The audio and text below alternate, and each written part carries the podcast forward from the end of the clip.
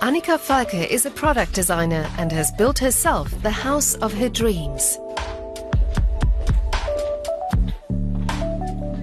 Ich lebe in einem tiny house. I live in a tiny house. I used to build movie sets, which is quite different. When I left the film industry, I travelled for a while. Everything I needed was in my backpack. A tiny house is a lot like that. Everything you need fits into one room, and there are lots of places to stow stuff away. Everything is multifunctional. She works for Stefan Diekmann. He started building tiny houses five years ago, and now he's one of the biggest manufacturers in Germany. He builds 40 a year, none of them larger than 25 square meters. I first saw them in Canada. I spent some time there and saw how they were building micro houses, though they weren't mobile homes on wheels. The idea really fascinated me. Then the trend reached Europe from North America. We picked up on it relatively quickly and decided to build a prototype and see how it goes. The starting price is 45,000 euros for a house like this. Some customers want to live in theirs full time, others just for holidays. Either way, you can't cram much stuff in here. Many people have come to appreciate minimalism, downsizing, lean living. We know that because we see lots of people here who think that way.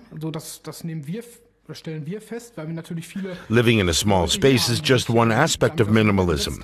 More generally, it's about reducing your CO2 footprint.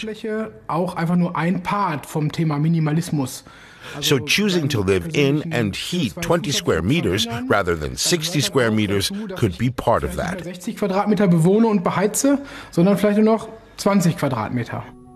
In Hong Kong, for example, 20 square meters is quite standard and still very expensive.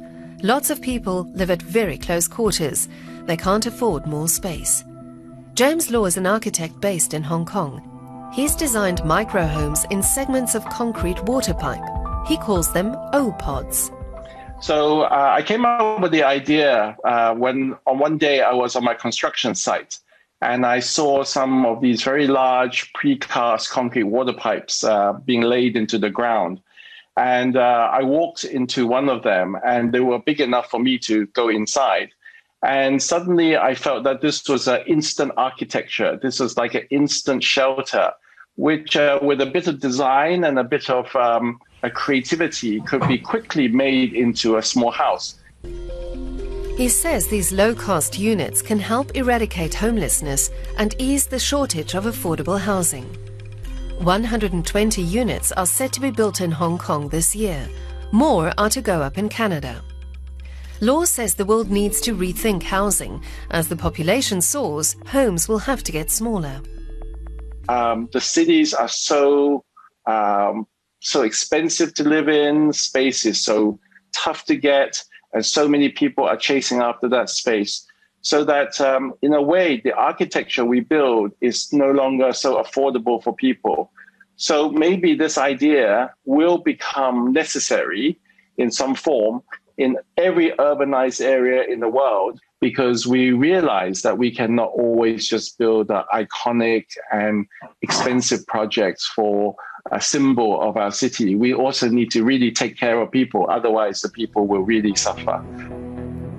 Hong Kong is only one of many cities where housing is very expensive and in short supply.